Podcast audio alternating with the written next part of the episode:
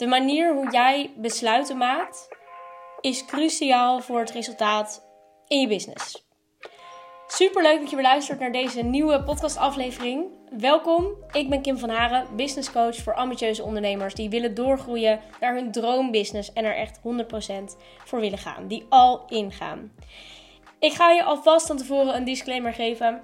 Ik heb de laatste tijd, de laatste dagen, uh, ontzettend last van mijn stem. Ik heb een beetje een kraakje erin.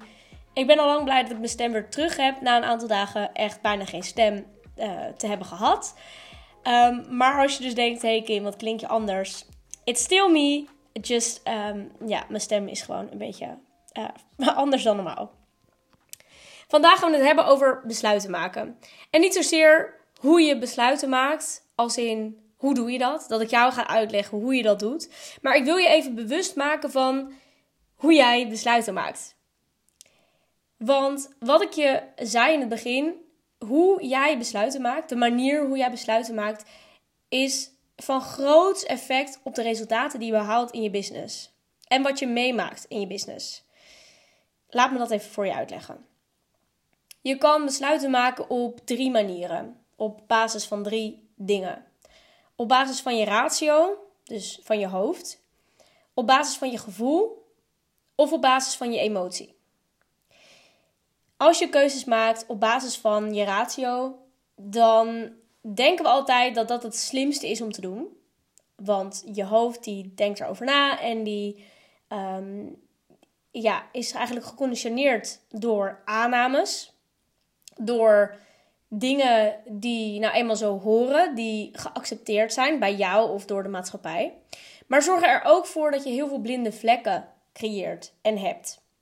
Juist door de aannames die je maakt, omdat je denkt in bepaalde hoekjes, in bepaalde kaders, zie je heel veel opties ook niet. En zie je sommige um, valkuilen of ehm, andere redenen, ja, die zie je niet, omdat dat je blinde vlekken zijn. Dan kan je ook dus keuzes maken, besluiten maken op basis van je gevoel.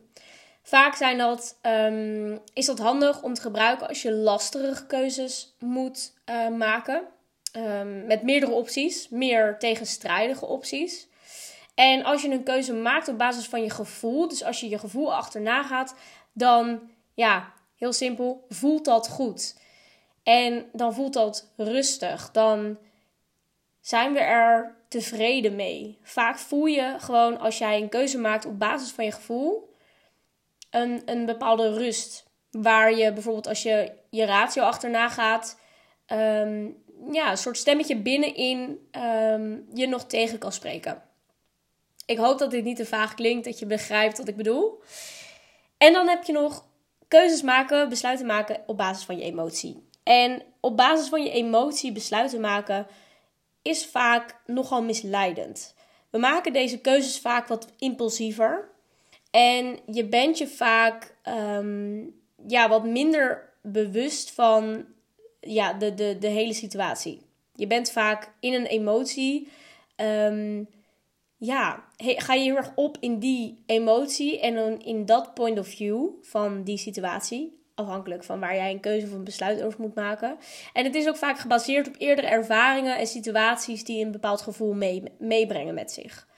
Dus onbewust maken we een keuze die niet zozeer achteraf de beste keuze lijkt te zijn. Oké, dat zijn dus de drie punten waar jij je besluit op kan baseren.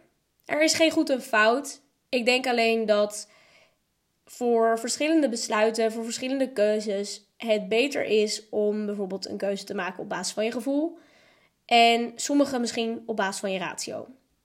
Besluiten maken op basis van je emotie vind ik een lastige, omdat ik denk dat emotie vaak iets tijdelijks is. En emotie is niet iets slechts, maar ik denk dat als jij boos bent, of gefrustreerd, of verdrietig, of heel erg blij en heel enthousiast, dat we dan een soort van bepaalde bril op hebben, of een blauwe bril, of een roze bril. En dat dat niet per se de beste keuze is die we kunnen maken.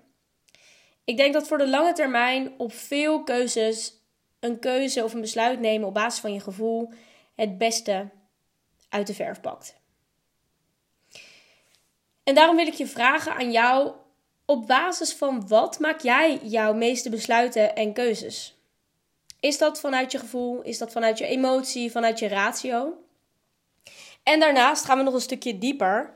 Maak jij besluiten vanuit angst of vanuit enthousiasme? Vanuit optimisme of ben je misschien wat meer pessimistisch? Wat zijn je gedachten rondom jouw besluit? Rondom de keuze die je hebt? De wat als gedachtes. Als voorbeeld, ik doe het toch nog maar even niet, want misschien gebeurt er wel dit en dit en dit, x, y, z. Of je kan denken, ja, ik ga dit doen, want misschien gebeurt er wel x, y, z. En om je te helpen met het analyseren van die gedachten rondom die keuze, kan je jezelf een aantal vragen stellen. De eerste vraag die je jezelf kan afvragen is: weet ik zeker dat het klopt? Dat mijn gedachte klopt?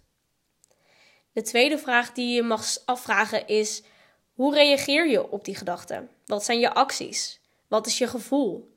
Hoe, ja, hoe ben je door die gedachte? Hoe handel je? En de derde vraag is: wat zou je doen of wie zou je zijn zonder die gedachte? Als ik even een voorbeeld mag nemen om um, ja, even het te betrekken op mijn situatie, misschien ook wel die van jou. Als je voor de keuze staat om een grote investering te doen, laten we even zeggen in een coach, in een coachtraject. Dan kan je zeggen: Ik doe het niet, want het kost me veel geld. En ja, ik weet niet of ik het eruit ga halen. En um, ja, ik vind het heel erg eng, dus ik doe het maar niet. Ten eerste is deze gedachte vooral vanuit angst. Ik zeg letterlijk, ik vind het eigenlijk te eng, want ja, misschien gebeurt er wel X, Y, Z. Misschien hou ik er wel niks uit, misschien verdien ik er niks aan terug, kost het me heel veel geld. Ja, dat. Je kan dat bekritiseren. Je gaat je vervolgens afvragen, weet je zeker dat het klopt?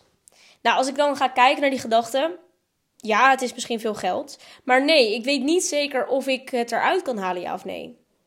En als ik de keuze zou maken om het niet te doen op basis van dat ik niet weet of ik het terug ga verdienen, ja of nee, dan is dat eigenlijk ja, een, een, niet per se een keuze die zwaarder hangt, omdat ik weet dat ik het er niet uit ga halen.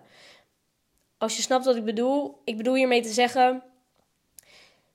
De kans dat ik het er wel aan terug ga verdienen is even groot dan wanneer ik het niet ga terugverdienen. Maar puur omdat ik het vanuit angst beredeneer, lijkt de keuze om het niet te doen logischer. Dan vraag je je af, hoe reageer je op die gedachte? Ik word bang, het helpt me niet. Het zorgt ervoor dat ik deze keuze uitstel, dat ik er heel veel over pieker, over wakker lig. Dat ik ga twijfelen over de droom die ik heb als ondernemer om mijn business echt te laten groeien. Ik stel het uit en zeg vervolgens nee. En de komende maanden struggle ik met alles waar ik juist die hulp bij nodig zou hebben. Dan ga je je afvragen: wat zou je doen zonder die gedachten? Wat als je niet zou denken dat, het, um, dat je niet zeker weet of je het eruit gaat halen of je terug gaat verdienen? Dat je bang bent dat je het niet kan. Dan zou ik me focussen op wat het me wel zou opleveren. En hoe enthousiast ik er eigenlijk van word. En hoe deze stap en deze keuze aansluit op de droom die ik heb om mijn business echt te laten groeien. En dat ik echt de badass business babe kan worden waar ik altijd al van heb gedroomd. En dan ga je nadenken: oké, hoe helpt die gedachte mij? En om heel eerlijk te zijn, ik word er al een stuk blijer van als ik nadenk over die tweede gedachte wat ik zou doen als ik niet zou denken: ik ga het er niet uithalen. En op die manier kan ik veel neutraler kijken naar de keuze van: hé, hey, wat is nou echt de, de juiste keuze om te maken? We gaan zo snel achter ons gevoel aan als het neerkomt op angst. En daarom wil ik je in deze podcast nog een keer bewust maken. Maak jij je keuzes en besluiten op basis van jouw angstgevoel of van het enthousiasme? Vanuit jouw gevoel of vanuit je ratio, of misschien zelfs vanuit je emotie.